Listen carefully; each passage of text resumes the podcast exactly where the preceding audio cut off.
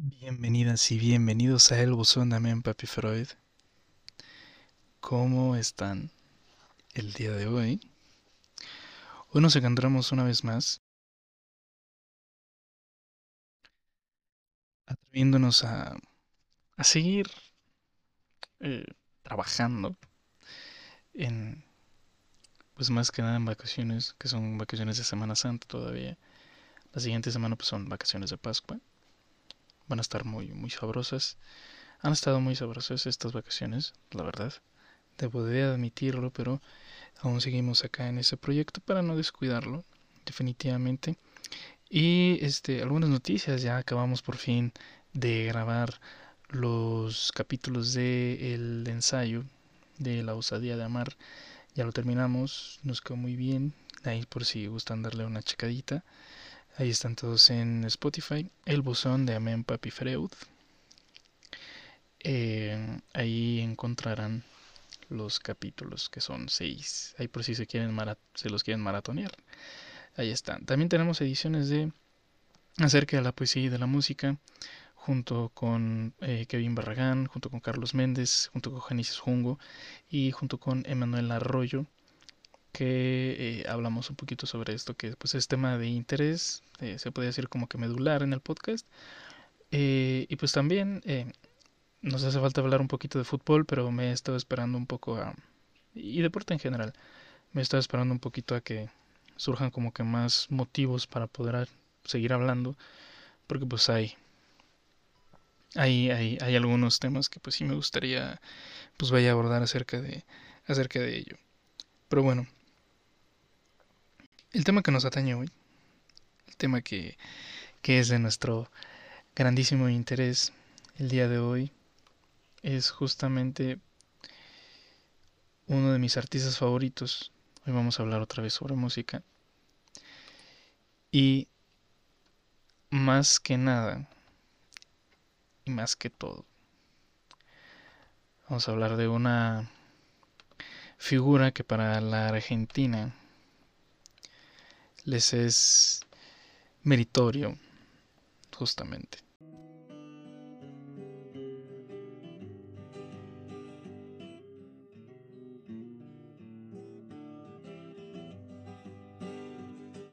Así es, hablamos de El Flaco Espineta.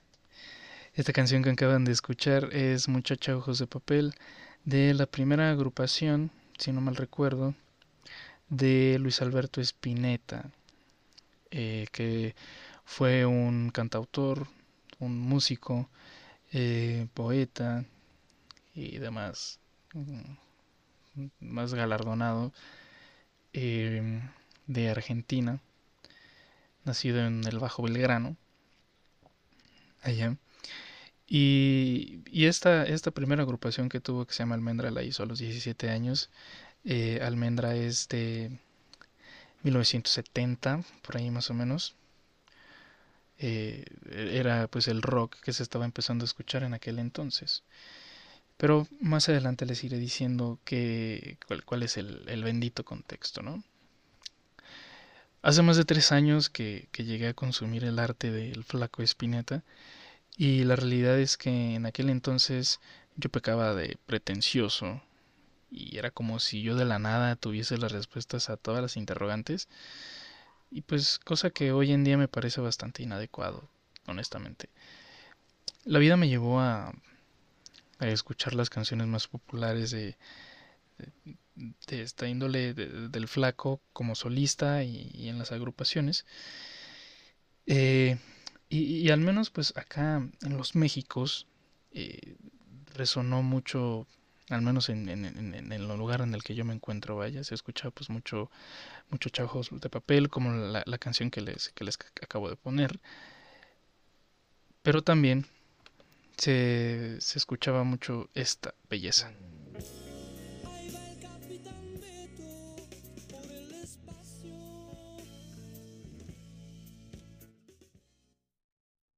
El anillo del Capitán Beto justamente también se, se, se escuchaba y una también de mis grandes favoritas.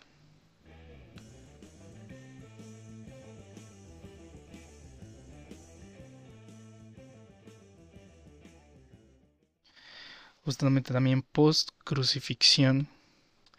Aquí ya empezamos a encontrar tres agrupaciones de, del flaco, que pues la primera almendra, eh, la segunda canción fue de, otra de las bandas, que es el anillo del capitán Beto, eh, y que la banda que lo hacía era Invisible, que era un power, power trio.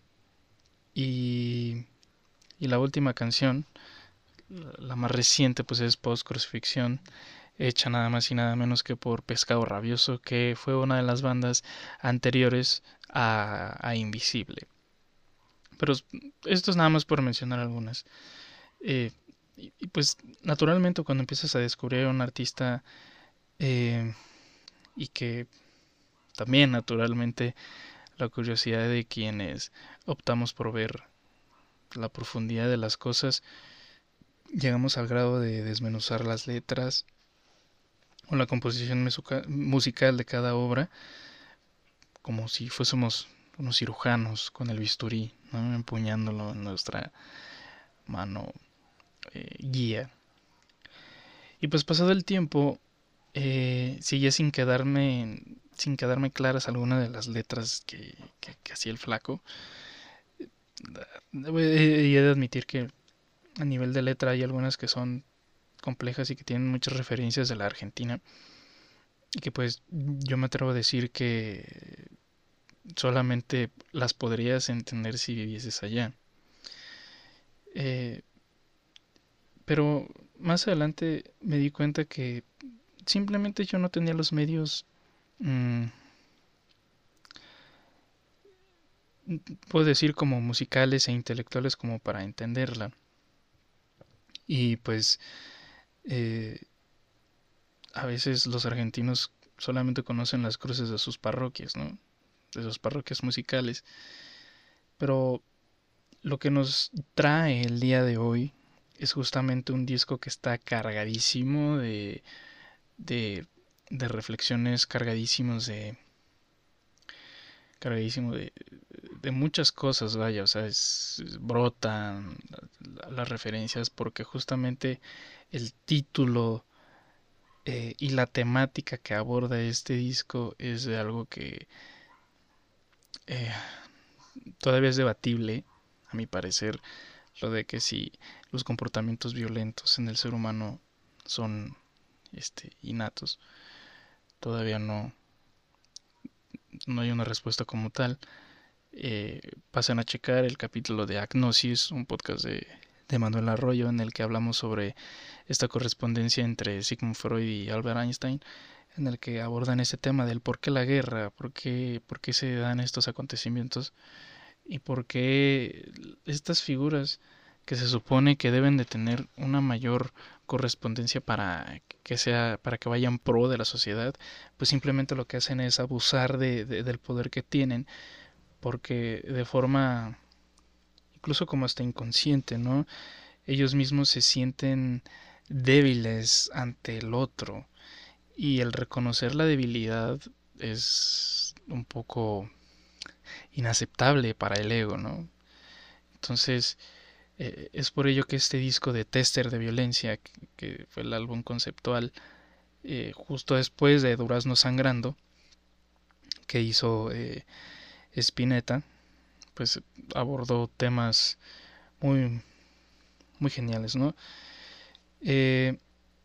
Justamente esto de la violencia, lo que les voy diciendo, me pareció algo... Mm, tremendamente inconexo, a pesar de titularse como tal. Me, me di a la tarea pues de desmenuzar con bisturí en mano tester de violencia, pero de una vez yo aviso que mi interpretación y reflexiones se basan meramente en lecturas y conexiones de otros temas que consulté, que les voy a dejar la, la bibliografía en, en, el, en Spotify, ahí en el texto. Pero bueno, eh, dividiremos este capítulo en tres, en tres partes, perdón, en cuatro partes. Uno será pues justamente el contexto de la obra que, se dio ahí. eh, cómo empezó, ¿no? Eh, más bien en el contexto en el que se dio esta obra. Posteriormente tendremos lo que mencioné, la contraparte necesaria. Posterior a ello tendremos el contenido del álbum, las portadas, las canciones y la interpretación de cada una. Y al final nos iremos yendo con una conclusión final. Y pues, sin más, nos vamos a 1970, la década de los 70 y la década de los 80, eh, de la Argentina. Grosso modo, lo que sucedía en la Argentina de aquel entonces corresponde a una ideología política conservadora en donde la barbarie debía ser frenada con violencia. Y poco después llegan personajes a liderar, quisieran o no, a una juventud con sus sonidos, entre comillas, transgresores, enjuiciando a dicho país con una aberración y manchas, que a mi parecer la revolución es la mancha que más deja una marca y cabremos pocos que recordemos que ello es parte del proceso de la evolución. Ya bien lo indican las letras. El punto que viene a colación es que tanto Charlie García como Luis Alberto Spinetta, como Fito Páez, entre otros grandes, pusieron la semilla de pensar diferente a lo que el sistema obligaba y exigía. La opresión entonces fue cuestionada. Para ese entonces el flaco, Spinetta, ya estaba consolidado como uno de los músicos y artistas de la escena argentina que contaba con una claridad superior, aunque Spinetta decía que él solo tenía cosas por decir y que no era un iluminado. La consolidación de Spinetta, el contexto y, creo yo, la vida misma le permitió tener a su lado aquellos personajes nombrados Charlie, Fito, Cerati, y ya se codeaban. En el año de 1986, el 7 de diciembre, sucedió el asesinato de las figuras maternas de Fito Páez, una tía y su abuela, perpetrado por un compañero de escuela del mismo, Walter de Giusti, quien ya había asesinado por primera vez una semana antes. Y justamente en este mismo año de 1986 sale el álbum La La La, con el dúo de Spinetta y Páez. Justamente, esta es una de las canciones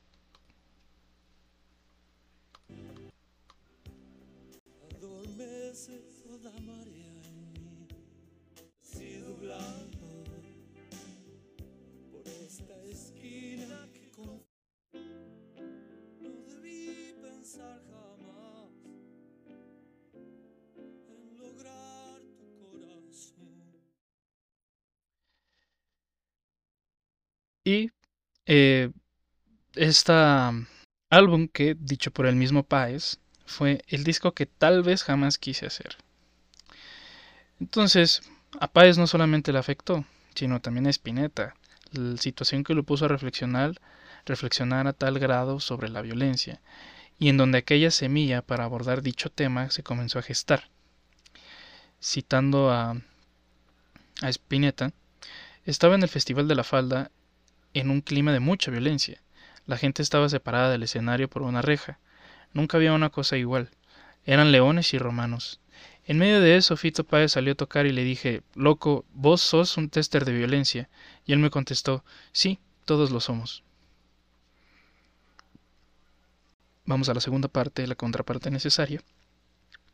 Spinetta ya había creado Durazno Sangrando.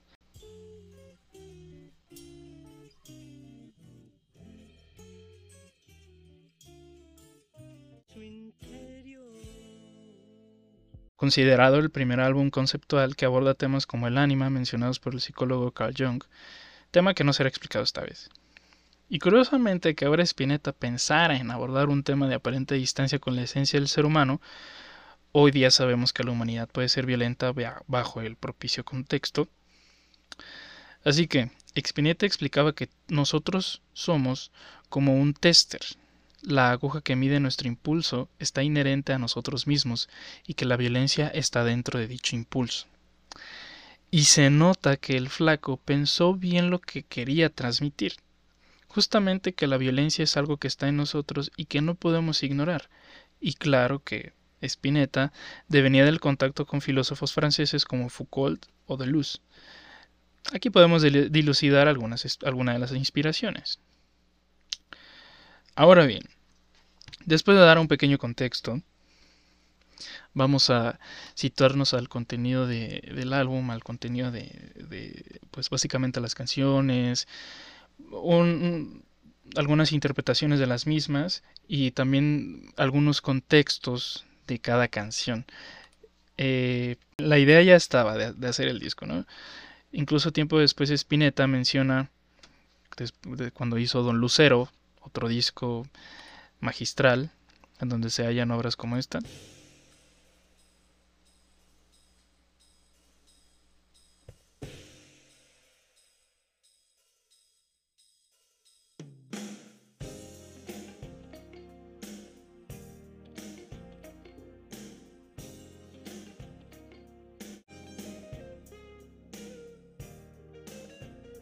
menciona, eh, citando a Spinetta, Don Lucero está centrado en los sentidos y en los sentimientos, no en el pensar.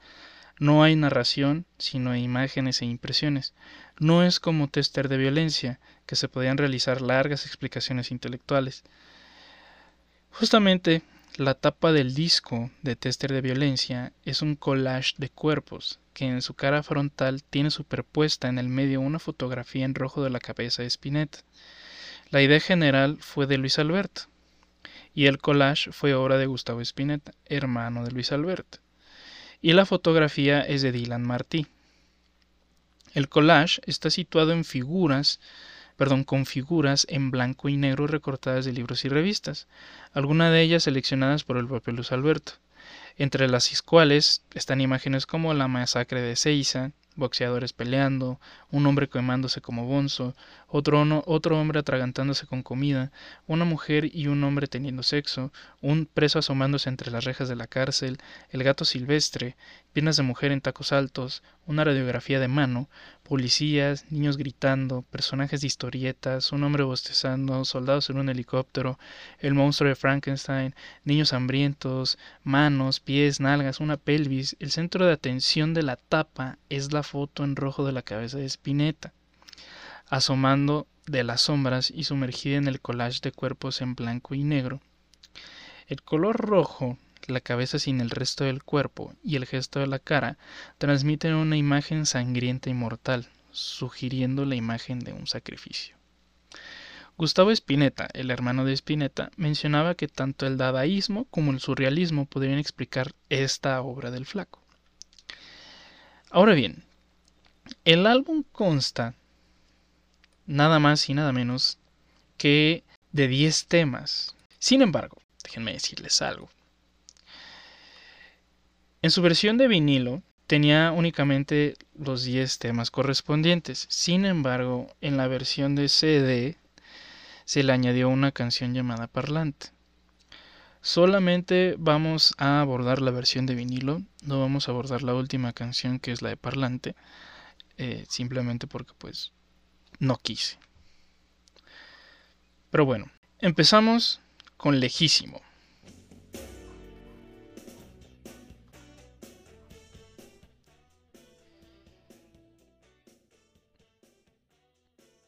Así es, justamente, lejísimo. Donde se aborda el cuestionamiento del sentido de la vida y que es necesario colmar a la existencia con ello. Violenta ecuación de vivir sin un porqué. Los atravesamientos que poseen una cadencia tremenda cuando no son concebidos en su totalidad. Sin embargo, cuando el cielo blanco queda lejísimo, entonces el sentido de la vida posee una presencia medular.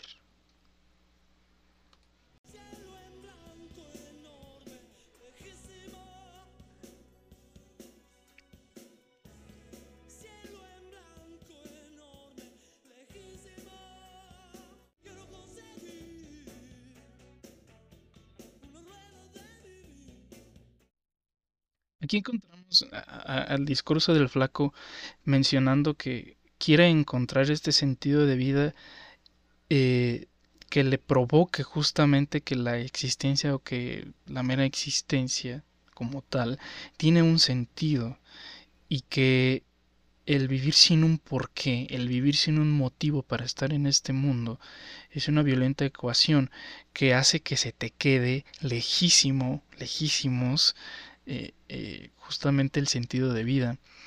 Pero que justamente en, esta frase de cielo en blanco enorme, lejísimo, eh, justamente es esto, ¿no? Esta paz queda muy lejísimo cuando no tienes un motivo para seguir viviendo, para estar aquí, incluso no tanto como para seguir viviendo, sino más bien me atrevo a mencionar que, que, es, que es no sé qué estoy haciendo aquí. No es que quiera dejar de estar aquí, sino no sé por qué y para qué estoy aquí. Y esto es justamente lo, que menciona esta canción, ¿no?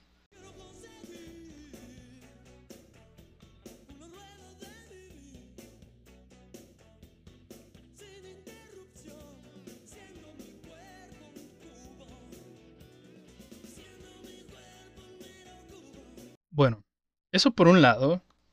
Después tenemos siempre en la pared.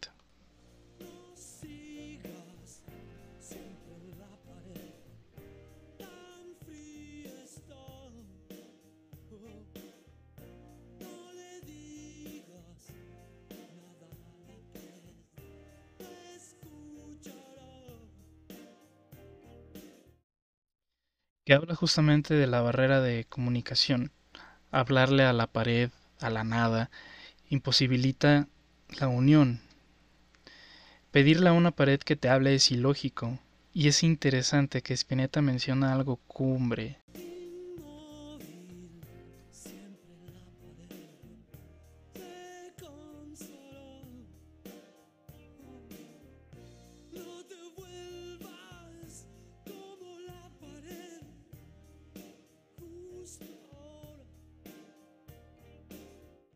Me atrevo a pensar que ese justo ahora, casi suplicante, es sobre lo que sucedía en aquel contexto. Justo hablando de las situaciones de violencia deberían ser abordadas en esta utopía y que parece más que lo distópico de la guerra cada día nos amenaza todos los días, con los bombardeos a Ucrania, los feminicidios, el bullying, las matanzas en escuelas estadounidenses. Justo ahora, no te calles, no seamos la pared.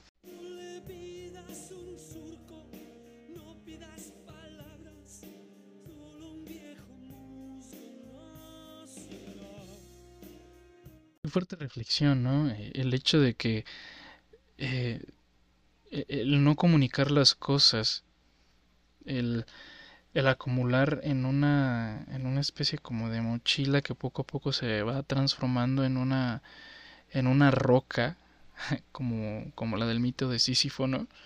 Y tener que estar cargándola siempre con aquello que, que, que tanto te hace fatigarte con aquello que tanto te hace pues no poder moverte y que justamente el contexto, aquí ya podemos encontrar algunos esbozos de, de que el contexto, incluso el sistema, provoca que no puedas hablar, que, que, te conviertas en la pared, que le hables a la pared y que no, no permitas darte valga la redundancia, esta apertura, tengo que hablar, tengo que decir algo y que estoy forzado a que las cosas que yo diga tengan un fundamento y que justamente también yo me haga responsable de lo que está sucediendo con ese discurso que yo estoy mencionando, que no únicamente nada más sea decir por decir, que era lo que, era lo que comentábamos eh, en el podcast de, de, por qué la guerra con, con Emanuel Arroyo, ¿no?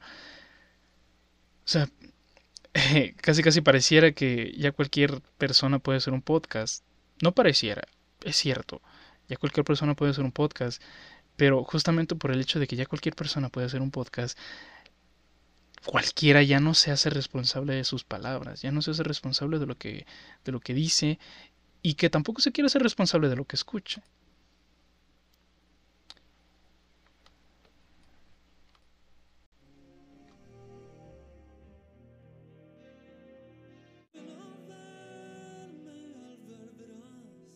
Albert Verás es el nombre de un famoso parador en la ruta de en Mar de Plata, Argentina, en la que el cantante queda como suspendido en el tiempo y en el espacio. Incluso los arreglos del teclado postran al protagonista en un estado de pausa y de mayor introspección, donde la pausa necesaria hace que mire dentro, más de lo que llegó a cuestionarse en lejísimo.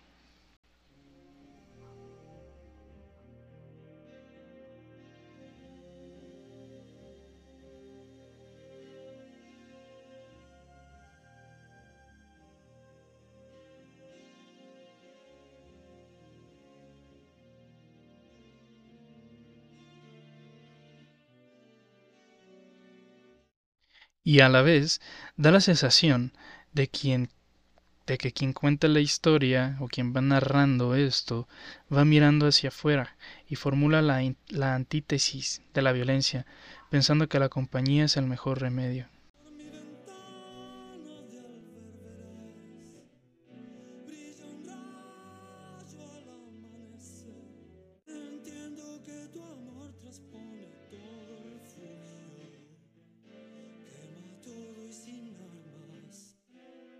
Justamente se empieza a gestar eh, esta otra postura que yo sí estoy de acuerdo en que el enemigo de la violencia viene siendo el amor y que el amor se manifiesta justamente así, sin hacer algún daño tercero. Eh, y justamente la violencia es todo totalmente, totalmente lo contrario, ¿no? El hacer daño sin importar qué. Y esta frase, entiendo que tu amor transpone todo refugio, quema todo y sin armas. Está excelente y, termina con esta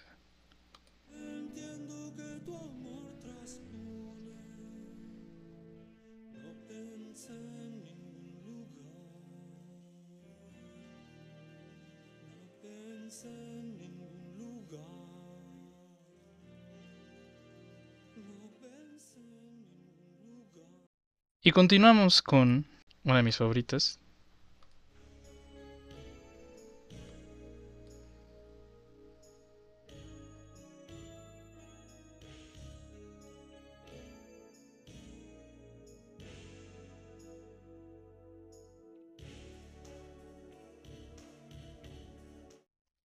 La luz de la manzana.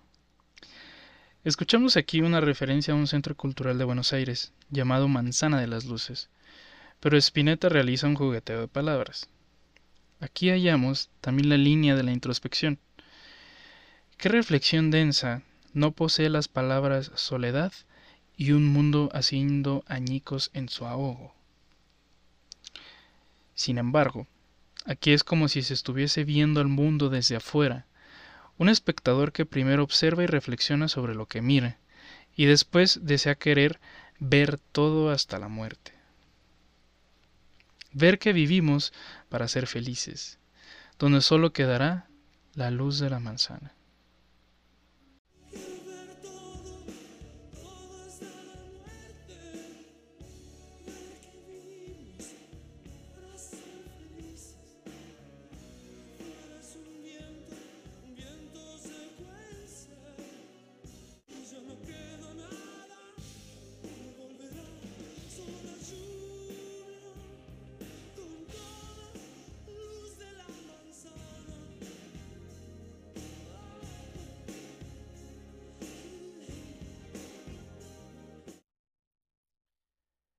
Quizás no alumbrando, sino exponiendo al mundo. Finalmente, queda esa conclusión de que la vida cabe en una canción.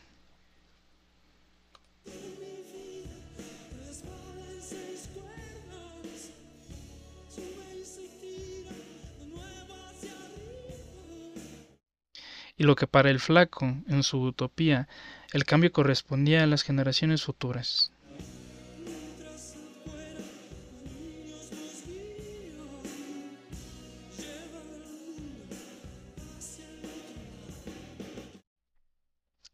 El tema fulmina con una parte instrumental de alrededor de un minuto 57 segundos.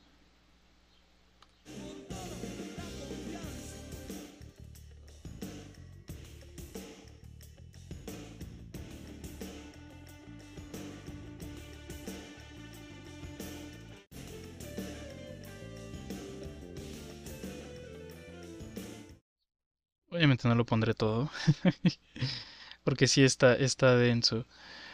Eh, encontramos en, la, en estas primeras cuatro canciones un, un atravesado totalmente por, por un contexto violento, por un contexto opresor, por un contexto en el que el temor está a la orden del día, ¿no? Y que hasta yo me atrevo a decir que pasa que en contextos así, no me atrevo a decir, está comprobado, ¿no? Que, el hecho de estar en, lugares, países o comunidades así en el que siempre está la, la, constancia de la violencia, te genera una paranoia y te genera hasta cierto punto una especie de como de fobia social que al momento de salir no sabes qué, qué te puede pasar, ya sé que voy a balancear tu carro, ojalá que no, pero se encuentra este componente paranoico, ¿no? De que sales y ya no sabes en qué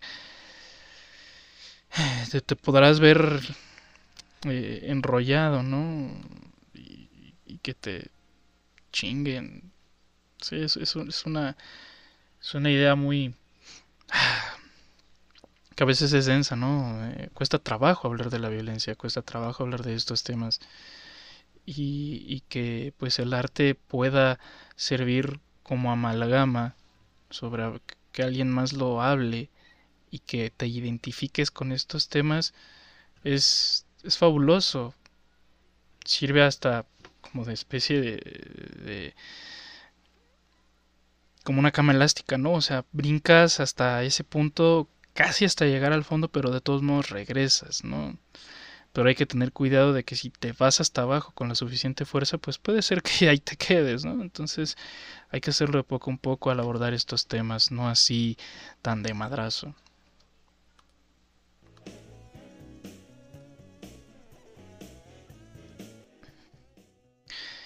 Consecutivamente el marcapiel marca no solo el paso, sino el fin del primer lado del vinilo concretando que después de la tempestad se halla una palabra que sella no solo las formas de concebir al mundo y a Dios, sino al cuerpo.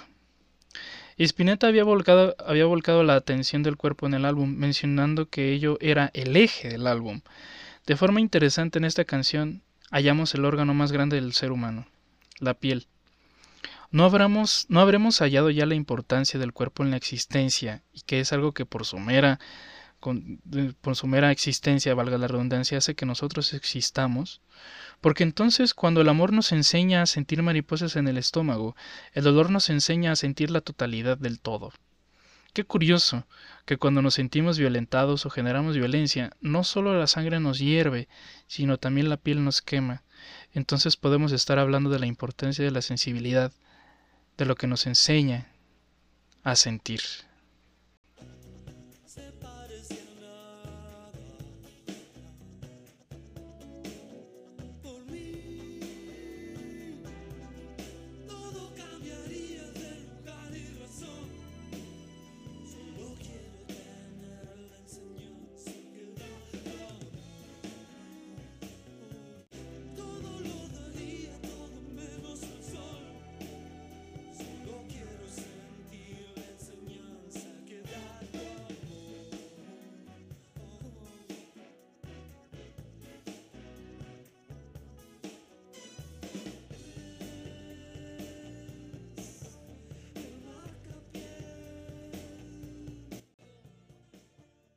Lado se ha terminado. Le damos vuelta al vinilo y comenzamos con esta joya.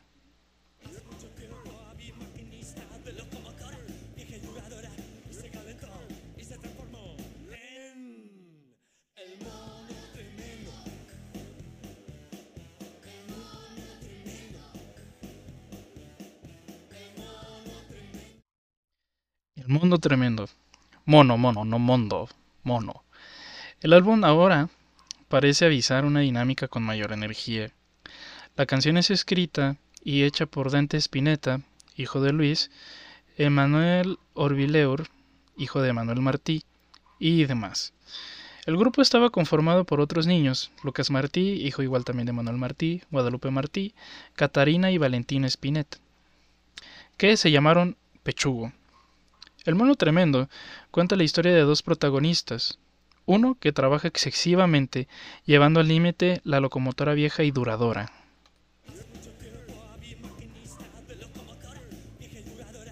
Y otro que es un enfermero maltratado.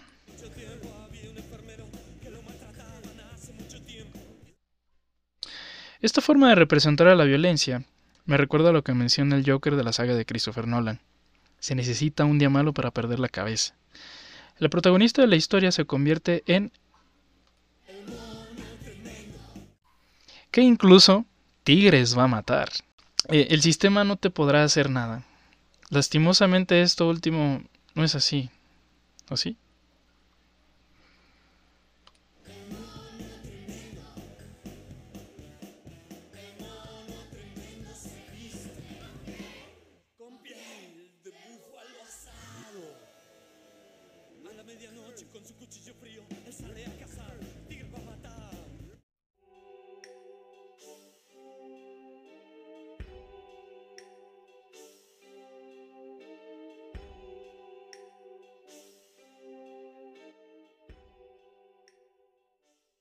Organismo en el aire, posee esta densidad que Spinetta solía presentar de forma intencional, o tal vez sin intención en sus canciones.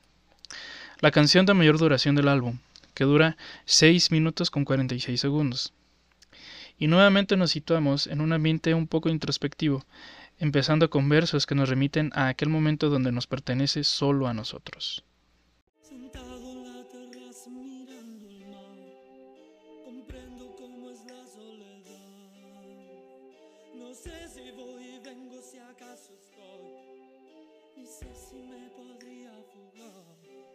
Quizás aquel organismo en el aire son todas las ideas de desaparecerse, de sentirse como un pez que no puede en el agua gritar. La frialdad del mar donde se halla no le permite decir lo que su voz quiere. Nos postramos ante la raíz de todas las neurosis, la angustia. Si bien no estamos abordando alguna psicopatología, creo prudente mencionar que la angustia nos posiciona en el lugar del temor y del distanciamiento. Y tiene sentido, puesto que el temor de la humanidad sigue siendo la misma humanidad, y se llega a esta conclusión haciendo énfasis en que el ser humano no es un ser superior, sino que es un erizo buscando refugiarse, buscando calor, pero a la vez, en su naturaleza se encuentra el daño intrínseco, tanto para su misma existencia como para la del otro. Ulterior a la reflexión de tal vez irnos de acá, nos hemos posicionado en que ningún lugar de hecho es bueno cuando nadie está.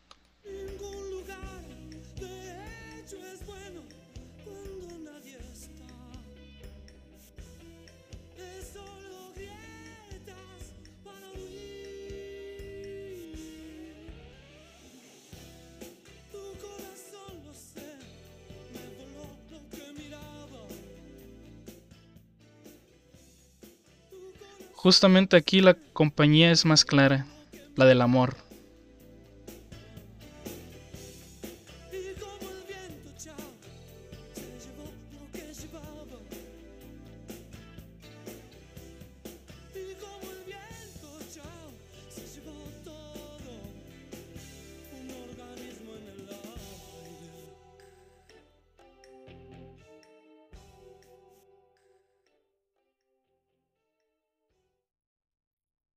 Qué potente, ¿no? Que, que el amor en realidad sea la cura de todos los males, que, que el amor sea la antítesis de la violencia, de lo dañino.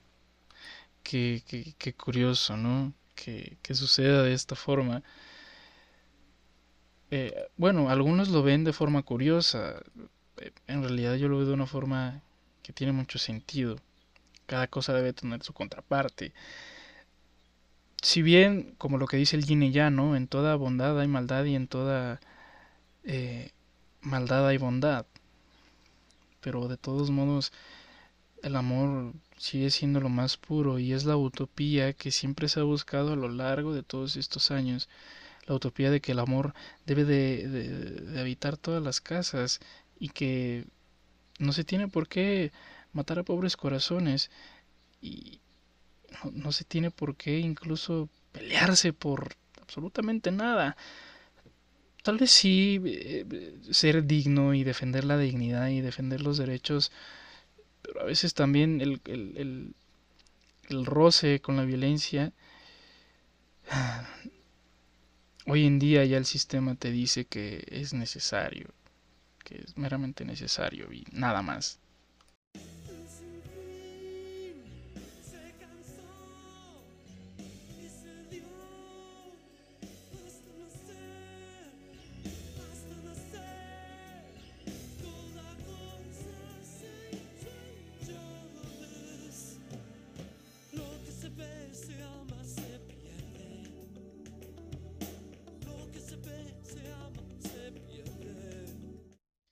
Tres llaves es el tema con la letra más filosófica. Si de por sí ya las otras letras ya eran bastante filosóficas, esta es la que más posee esta filosofía existencial que a Sartre le hubiese encantado. Aquí Spinetta parte de la idea de que la existencia se basa justamente en tres llaves.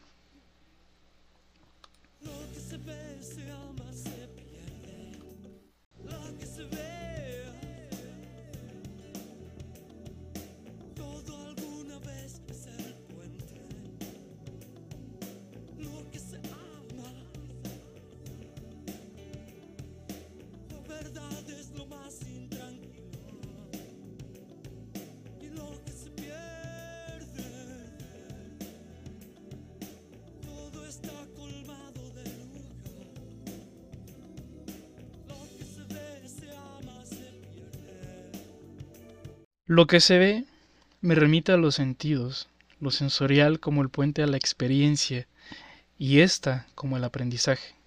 Lo que se ama, sí, es lo más intranquilo, puesto que es lo que más puede pender de un hilo. Pareciera que es lo que siempre debería existir y nunca perecer, sin embargo lo que pierdes tiene un lugar que acapara en todo. Es decir, que una vez que pierdes lo que amas, careces de lugar. Sin caer en la simplicidad de mi explicación, volvamos a que la temática del álbum es la violencia y que lo que amas pende de un hilo. Al percibir al mundo como un caos o como al caos y que la pérdida está a la orden del día. Así que aquello que se pierde también podrá ser el mundo, pues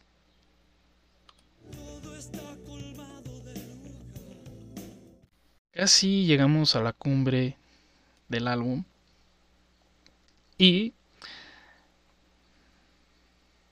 La Bengala Perdida, una de las de los clásicos del flaco, narra la muerte de un aficionado o hincha llamado Roberto Basile durante un partido de fútbol, quien se desangró debido a una bengala tirada desde la tribuna contraria.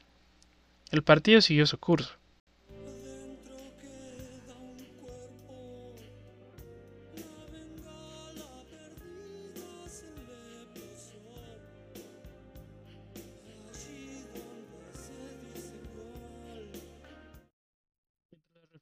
Spinetta, debido a aquel asesinato, que solo quedó en una condena de dos años de prisión y ocho años de prohibición para la aportación de armas a dos sujetos de la barra de Boca Juniors, hallamos de nuevo la utopía. No somos tan malos.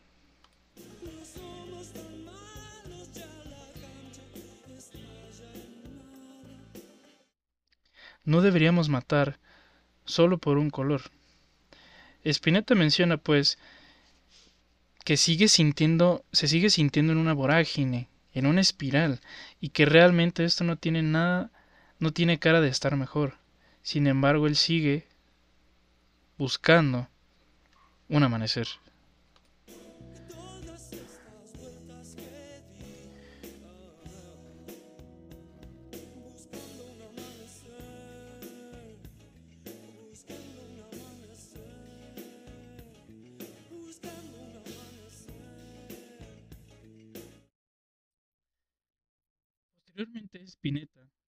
En el clavo con la cuestión de que incluso podría pensarse que quienes defienden a capa y espada un color, un equipo, y que a veces literalmente es a capa y espada, se olvidan que ser hincha no es poseer una careta, no es poseer una careta de violencia.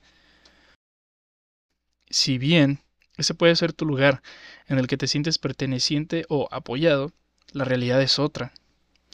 Las barras argentinas de los hinchas son de las más violentas, pero no olvidemos a los hooligans. Pero la realidad es que incluso se convierten en sedes para el tráfico de drogas y sin fin de cosas. Sin embargo, el flaco martilla de forma espléndida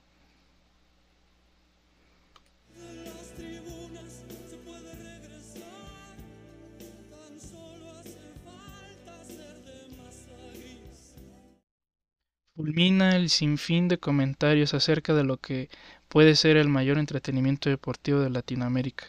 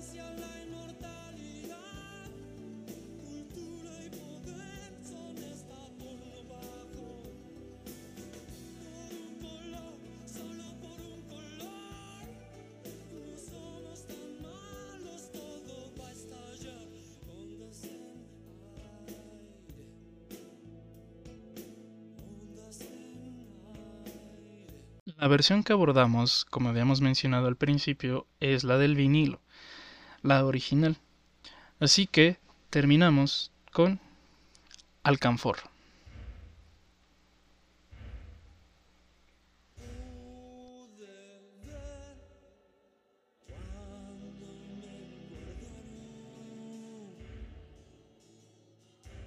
Luego sentí como agua y el viaje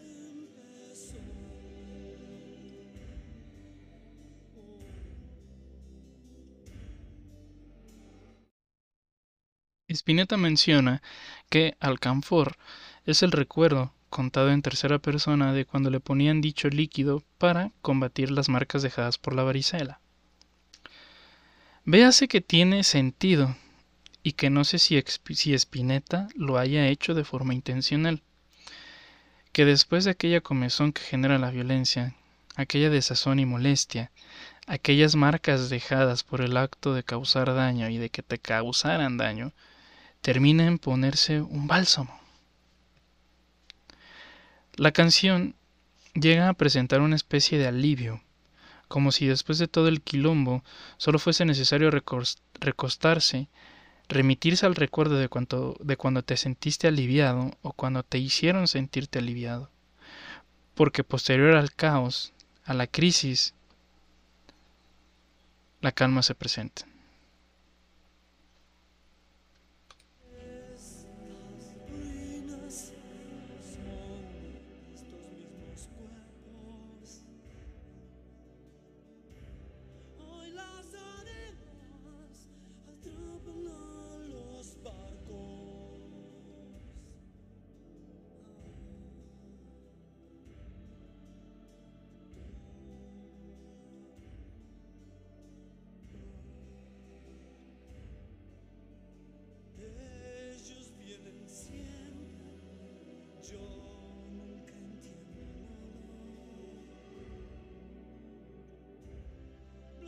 y rayos asaltan mi espacio.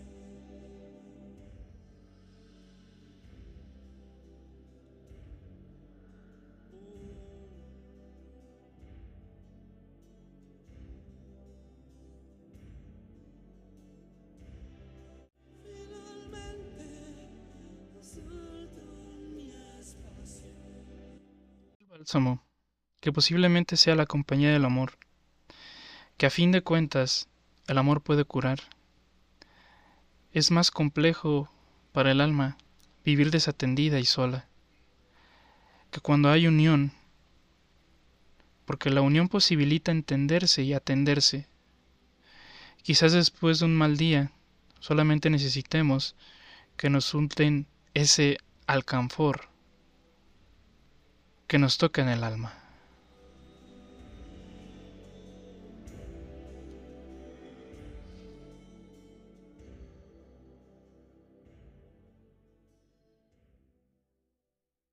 Joya, ¿no? Qué tremenda joya es este disco. Eh, a me voló la cabeza. Eh, cuando lo estaba escribiendo, pues, este, esta especie de guion, eh, me di cuenta de que se me ocurrió la idea de, hacerlo eh, y asocié todo esto porque pues, justamente con, con Emanuel en Agnosis hablamos sobre el porqué de la guerra, ¿no? Y sí me quedaron muchas reflexiones alrededor de todo esto y naturalmente quise, quise sacarlo, ¿no? lo que lo que justamente lo que menciona Spinetta, ¿no? En estas seis cuerdas está mi, está mi vida. Y, en mi caso, pues en, en, las, en las teclas, en, en, la escritura, en la hoja y en la tinta está mi vida. Y decidí hacerlo porque siempre, siempre, así como el amor, la violencia siempre va a ser un tópico del cual se va a hablar. Siempre va a ser así. Siempre se va a abordar, siempre se van a abordar estos temas y que justamente yo pienso, justamente como, como psicólogo, vaya que de lo incómodo siempre se tiene que hablar, hay que ponerle palabras a lo que uno siente y a lo que uno vive. Y, y esto va a hacer que, que uno se sienta con una mayor apertura a poder siquiera pensar, a considerar el alivio. Y hoy en día sabemos que estamos en un mundo caótico, de revolución, de, muchas cosas que se quieren cambiar, hay, que, hay muchas cosas que se quieren quedar y que naturalmente no se sabe cuáles sí se tienen que quedar y cuáles se tienen que ir, pues no, no, no tenemos ni puta idea qué rayos. Eso sí, desde nuestra, desde nuestra trinchera y desde nuestro lado, tenemos que hacer algo, ¿no? tenemos que aportar algo, ya sea a nosotros mismos o a nuestros queridos que están al lado. Muchas gracias por haberte pasado al podcast de hoy. Esto es algo diferente a otras veces. Va a ser la primera vez de muchas. Y, pues nada. Recuerden seguirme en eh, WordPress, que ahí está el blog, el buzón de Amen Papi Freud, el buzón con Z todo va junto, el buzón de amenpapifreud.wordpress.com. Ahí van a hallar eh, también otros, otros ensayos y otros, otros escritos que también en algún momento van a llegar acá al podcast y otros que ya estuvieron acá en el podcast. Y recuerden que también aquí en Spotify nos encuentran y en anchor.fm, que de hecho ya no se llama Anchor, ¿eh?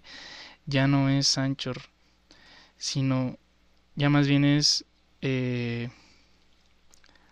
podcasters.spotify.com.